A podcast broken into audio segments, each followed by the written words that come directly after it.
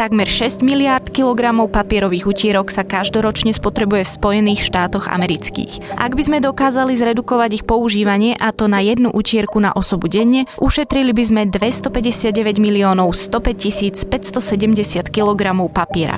Takto začínal v roku 2012 svoju prezentáciu na podujatí TEDx oregonský aktivista Joe Smith. Možno si spomeniete na video, ako ľuďom ukázal, čo presne robiť preto, aby sa spotreba papierových utierok znížila. Počúvate Index, týždenný podcast denníka ZME o ekonomike a podnikaní. Moje meno je Nikola Bajánová. Ja som Adam Valček a dnes si povieme viac o jednoduchých a potrebných veciach, ktoré odmietame z rôznych dôvodov robiť. Ale najskôr krátky výber správ.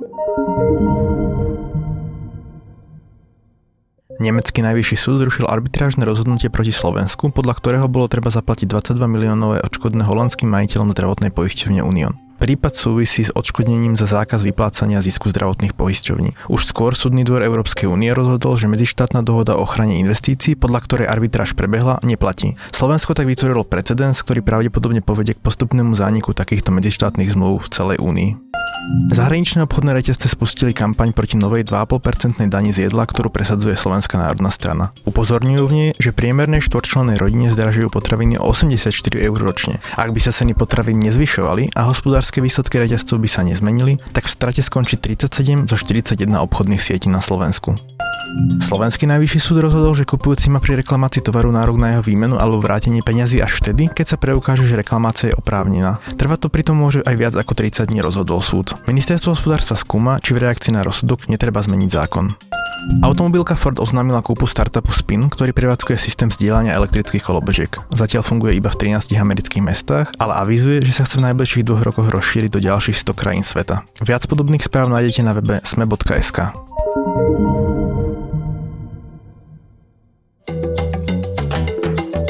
Tina, myslím, že v rodine podcastu Denníka sme chýba niečo o cestovaní. Jednoduché. Od 13. novembra spúšťame druhú sériu cestovateľského Všesvet podcastu práve v spolupráci so Sme.sk. Čakajte rozhovory o všemožných miestach, všetečných ľuďoch a všelijakých nápadoch a plánoch, ako spoznať svet. Nový cestovateľský podcast Všesvet pre vás každý útorok chystá Nadia Hubočan a Tina Hamárová. Key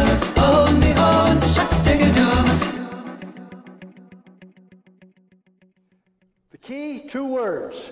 This half of the room, your word is shake. Let's hear it. Shake. Louder. Shake. Your word is fold. fold. Again. Fold. Really loud. Presne tak, jeho recept na šetrenie papierových utierok, teda na niečo také banálne, že sa nad tým možno len málo kto zamyslí, je jednoduchý. 12 krát otraste rukami, vezmite si papierový obrúsok, zložte ho na polovicu a v ňom si ruky postupne utrite. Funguje to, také jednoduché. Zostaňme ale najskôr pri utierkach. Nenápadný, no neodmysliteľný produkt či už v domácnostiach alebo na toaletách. Koľko takých utierok minieme na Slovensku známe nie je. Avšak každý, kto navštívil toaletu, či už v nákupnom centre, na pracovisku alebo v reštaurácii, pravdepodobne vie, že ľudia majú sklony vziať si so sebou viac ako treba, čo neplatí len o papierových utierkach. Podľa niektorých zdrojov tvorí papier až petinu hmotnosti komunálneho odpadu na Slovensku. Z ďalších čísiel pre predstavu, jedna tona zberového papiera zachráni 14 až 17 stromov, pre život jedného človeka treba 100 stromov. Papierne SHP Harmanec vyrobili v roku 2015 51 tisíc tón produktov, z toho väčšinu, vyše 70% tvorí práve toaletný papier. Kuchynské utierky v tom čase predstavovali asi 10% produkcie. Posuňme sa ďalej. Prečo je dôležité hovoriť o, nazvime to, užitkových sanitárnych papieroch? Papierenská výroba predstavuje jedného z najväčších konzumentov vody celosvetovo. Údaje Európskej komisie hovoria, že napríklad vo Švedsku toto odvetvie spotrebuje asi polovicu všetkej vody vo výrobnom spracovateľskom priemysle. Papier sa zdá ako jeden z najneškodnejších materiálov, no práve takýto postoj vedie k jeho nadmernému užívaniu. Že by problém pomohli vyriešiť napríklad sušičky rúk na verejných toaletách či toaletách na pracovisku, Vedecké štúdie ukazujú, že papierové utierky sú predsa len hygienickejšie, keďže sušiče ľahko dokážu rozšíriť mikróby do priestoru. Pravdepodobne najlepšie to majú vyriešené Japonci. Takmer nikde na verejných toaletách nenájdete utierky a ani sušiče na ruky nie sú bežné. Japonci si zvyknú nosiť vlastné látkové vreckovky, ktoré nepoužívajú na fúkanie si nosa, ale práve na utieranie mokrých rúk. Jedni tvrdia, že je to preto, že papierové produkty sa musia do Japonska dovážať, keďže len malá časť ich zeme je vhodná na puť pestovanie stromov alebo ornú pôdu. Iní hovoria, že si odvykli od ropnej krízy v roku 1973, kedy papier zdražel a pre Japoncov sa stal zbytočným luxusom, ku ktorému sa nikdy nevrátili.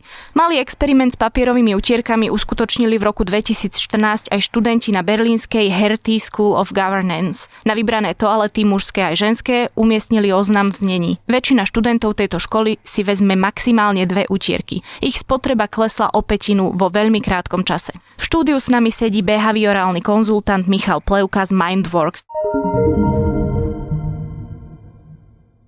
Pán Plevka, prvá otázka prečo bol tento jednoduchý experiment podľa vás taký úspešný? Teda ak môžeme hovoriť o úspechu, ak sa napríklad za mesiac znížila spotreba papierových utierok práve o petinu, čo podľa vás na týchto študentov a študentky zabralo? Určite to môžeme považovať za úspech. 20% je výrazné zníženie tento nač, ako sa tomu hovorí po anglicky, alebo teda po slovensky pošťuchnutie, bol úspešný e, vďaka niečomu, čo sa nazýva sociálne schválenie, alebo po anglicky social proof, ktoré nám hovorí o tom, že ľudia často robia to, čo robia ostatní. Teda v zásade vždy sa pozeráme na to, ako sa rozhodujú ostatní, čo robia ostatní a to ovplyvňuje do veľkej miery naše správanie. Teda ak povieme ľuďom, že väčšina ľudí niečo robí, máme tendenciu robiť to aj my. Ak povieme ľuďom, že väčšina ľudí si vezme dve utierky, nám to hovorí, že asi by sme nemali použiť viac a teda aj ja si zoberiem maximálne dve utierky. Prečo sa ľudia správajú naopak, teda v opačnej situácii? My napríklad vo firme práve nedávno sme e, menili papierové utierky, ktoré sa tehali po kusoch na také sušiče, ale zároveň vedľa uh, umývadla bola položená kôpka utierok, ktorá je ničím neobmedzená a v podstate kolegovia si začali brať ako keby neobmedzené množstvo. Hoci predtým boli zvyknutí, že si brali pár kusov. Že čo je ten indikátor, ktorý vlastne človeka donúti ako keby sa opustiť v tom správaní? V zásade ide o to, že ľudia idú tou najjednoduchšou cestou vždy. Ako náhle je to v tom nejakom dispenzeri, z ktorého ide jedna útierka, zoberiem si jednu útierku, prípadne si zoberiem dve útierky, tiež záleží asi od toho, ako je to správené. Ako náhle sú položené na stole, tie útierky zvyknú byť poukladané tak, že je v podstate jednoduchšie, alebo niekedy aj omylom zoberieme viacej toho a už keď sú na stole, tak je nám jednoduchšie jednoducho asi siahnuť po viacerých, zobrať ich aj sa nám v tom ľahšie utrú ruky. Je to v zásade len preto, že ľudia sú pohodlní a robia to, čo je najjednoduchšie. Napadá vám nejaký podobný experiment, možno že aj z úplne inej oblasti, lebo samozrejme asi sa nerobilo 200 rôznych prieskumov, experimentov v súvislosti s papierovými utierkami, ale určite tieto e, najrôznejšie nudgingové experimenty poznáte aj vy. Tých nudgingov sa robilo strašne veľa vo veľa oblastiach, od tej najznámejšej muchy v pisoári, aby muži lepšie mierili a teda neznečistovali sa tak úplne, po rôzne dopravné nudge, kedy je nakreslený prechod v takej forme, že to vyzerá pre vodičov ako keby vystupoval z cesty a teda donúti ich to spomaliť, um, až po napríklad nudge s jedlom, kedy tiež sa snažili zabrániť tomu, aby ľudia si brali viac, než dokážu zjesť. V jednom z týchto experimentov, teda v jednej reštaurácii vyskúšali jednoducho dať informáciu o tom, koľko jedla sa vyhadzuje. Teda to bola tá all you can eat reštaurácia, kde jednoducho môžete zjesť toľko, koľko vládzete.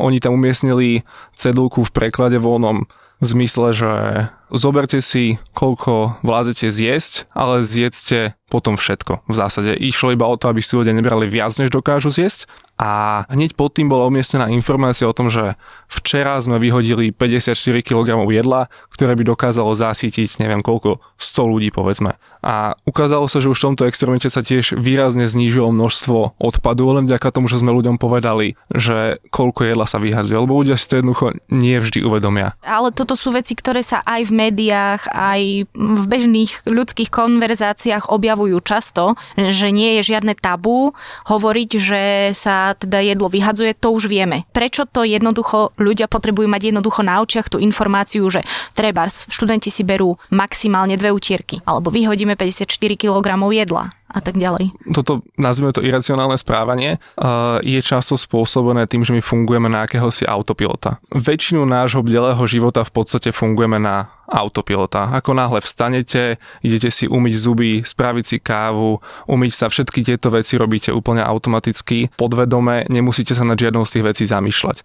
Ako náhle už idete do práce a potrebujete vyparkovať z parkovacieho miesta, vtedy prepnete na pilota. Na toho pilota prepíname iba v situáciách, kedy je to potrebné, kedy máme nejakú náročnejšiu úlohu pred nami, nad ktorou sa musíme zamyslieť. A my keď si predstavíme toho človeka, čo si ide po vecku utrieť ruky, tak on ide úplne na autopilota. Vtedy on nemá vôbec tú informáciu o tom prístupu v hlave, že koľko papiera sa minie, jednoducho nenapadne mu to.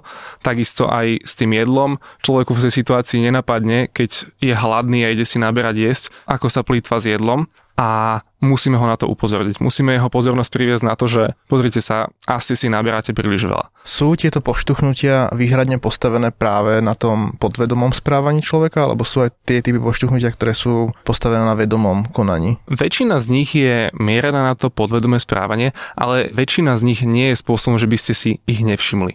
Vy viete, že vás niekto nadžuje, že vás niekto snaží poštuchnúť určitým smerom a teda vy práve vtedy viete prepnúť a premyslieť si, že aha, naviedlo naviedlo ma to týmto smerom. Teda môžu byť smerované aj na to, aby som sa nad tým zamyslel. My sme robili pred Vienocami taký nač na schodoch v podchode na Hoďovom námestí ktorá bola vlastne veľká nálepka na zemi, červená, ktorá mala upútať pozornosť a tiež tam bola vlastne otázka, že budete na Vianoce jesť koláče? A odtiaľ vedli šípky, že ak áno, tak idete po schodoch, ak nie, tak idete po eskalátore.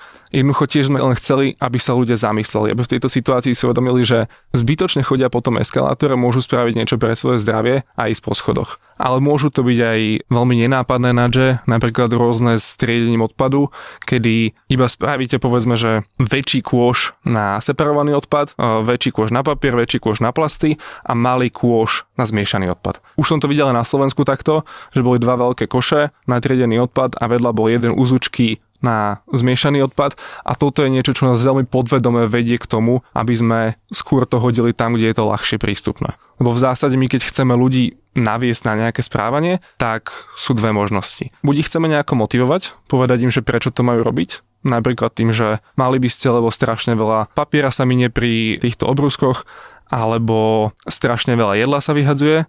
A druhá vec, čo môžeme spraviť, že spraviť to pre nich jednoduchšie. Môžeme im dať väčšie koše na triedený odpad, menší kož na zmiešaný odpad. Ja sa vrátim ešte k tomu autopilotovi. Bolo to tak vždy, alebo to súvisí s tým, že to je nejaký ten trend doby, v ktorej žijeme?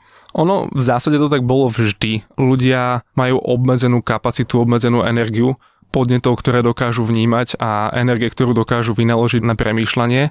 My jednoducho musíme niektoré veci robiť automaticky, postupne ako ich robíme sa nám zautomatizujú a naozaj, že zapíname toho pilota v situáciách, keď je to treba. Samozrejme v poslednej dobe, keď sme bombardovaní množstvom informácií, o to viac sme v tom autopilotovi a dokážeme viacej veci odfiltrovať a neregistrovať ich. Je podľa vás možné, alebo myslíte si, že by sa pokojne uchytil nejaký takýto podobný experiment, ako bol napríklad v tom Berlíne na tej Hertie School of Governance, alebo že dalo by sa podľa vás, keď sa vrátim k tým utierkam, zabezpečiť, aby ľudia začali nosiť tie látkové utierky, tak ako to robia napríklad v Japonsku, kde za tým môže byť viacero dôvodov, hej, spomenula som tie dva, ale pokojne to môže byť aj niečo iné. Myslíte si, že niečo také by sa vedelo uchytiť aj na Slovensku? Neviem, že či látkové útierky by si ľudia nosili zo sebou, lebo už ide o väčšiu zmenu správania. Je to niečo, na čo nemáme v podstate že priamy dosah. Opäť nie je to niečo, čo je pre ľudí jednoduché spraviť. Tým pádom je menšia pravdepodobnosť, že to spravia. Jednoduchšie je asi naviesť ich na to, aby buď použili ten uh, fúkací systém na ruky, alebo aby jednoducho použili jednu útierku namiesto viacerých. A to sa inak rozprávame len o čierkach. Neviem si predstaviť, aké to musí byť náročné, keď chcete naozaj ľudí nadžnúť alebo pošťuchnúť k nejakým komplexnejším, efektívnejším rozhodnutiam. Závisí vždy, predpokladám, to riešenie aj od veľkosti tej problematiky. Určite. Nudging je vhodný na takéto drobnosti, napríklad aby ste zastavili na červenej, aby ste si nenaložili na tanier viac ako dokážete zjesť, aby ste nepoužili viacej utierok. Pokiaľ ide o komplexnejšie zmeny správania, tak tam je potrebný dlhodobejší vplyv a takisto komplexnejšia stratégia na zmenu správania.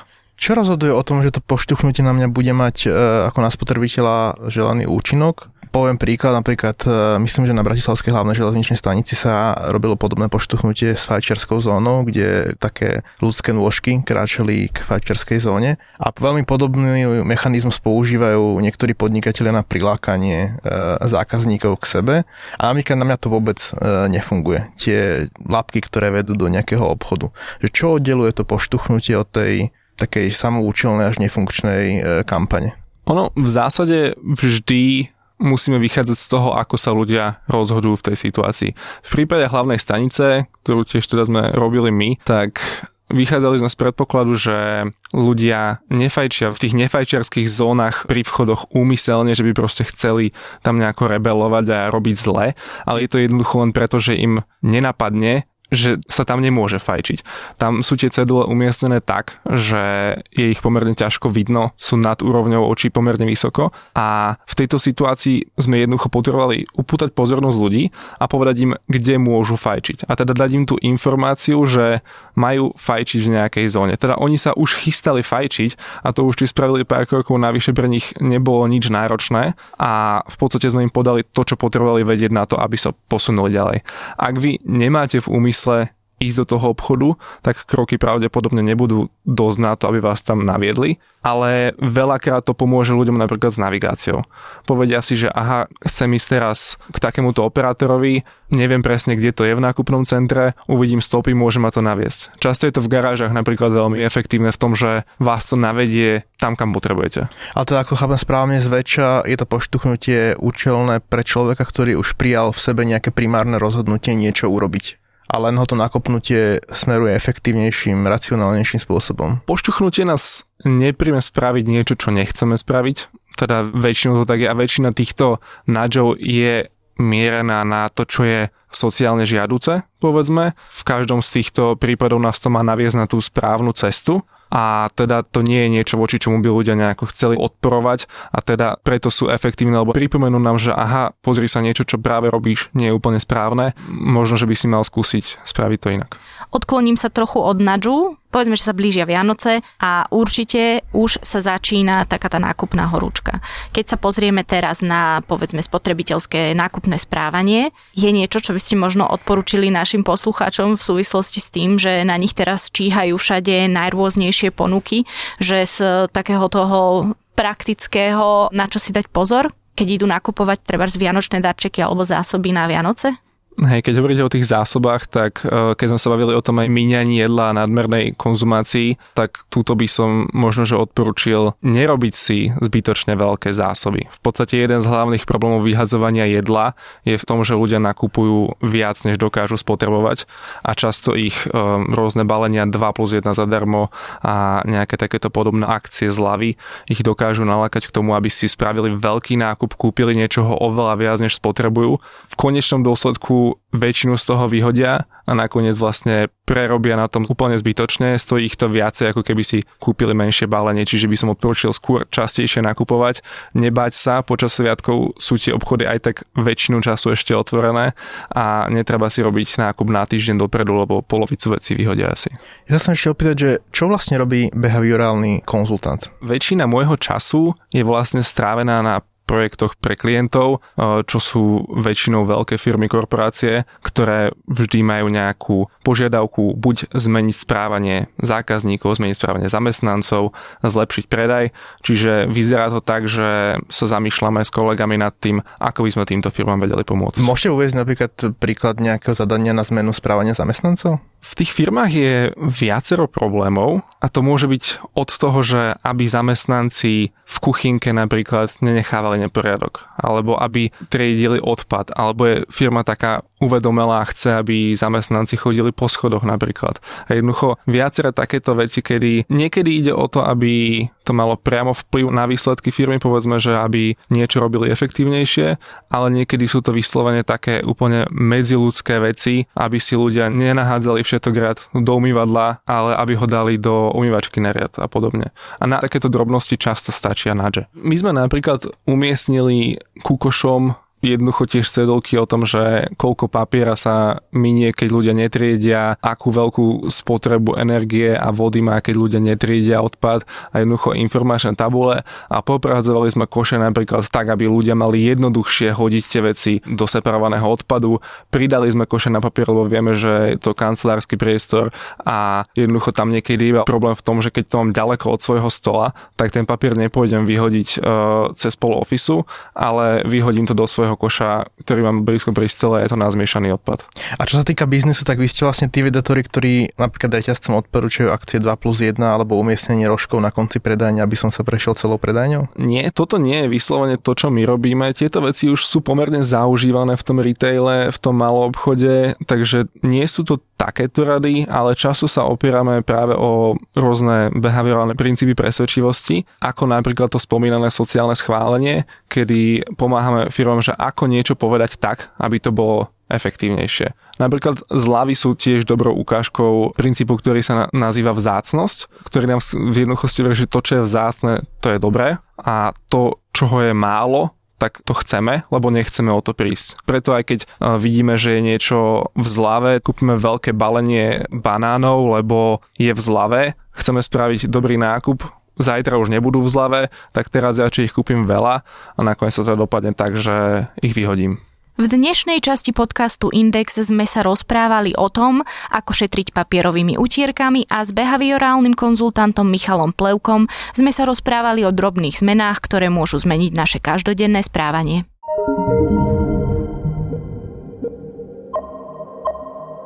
Podcast Index vychádza každý týždeň vo štvrtok. Prihláste sa na jeho odoberanie vo svojej podcastovej mobilnej aplikácii na platformách Google Podcasty, Apple Podcasty alebo Spotify. Všetky diely, ako aj odkazy na témy, o ktorých hovoríme, nájdete na adrese sme.sk lomka index. Ak sa vám podcast páči, môžete ho ohodnotiť. Ak nám chcete poslať pripomienku, môžete sa pridať do podcastového klubu Sme na Facebooku alebo nám napísať e-mail na adresu index.sme.sk. Na tvorbe podcastu Index sa podielal Matej Ohrablo. Moje meno je Nik- Nikola Bajánová. Ja som Adam Valček.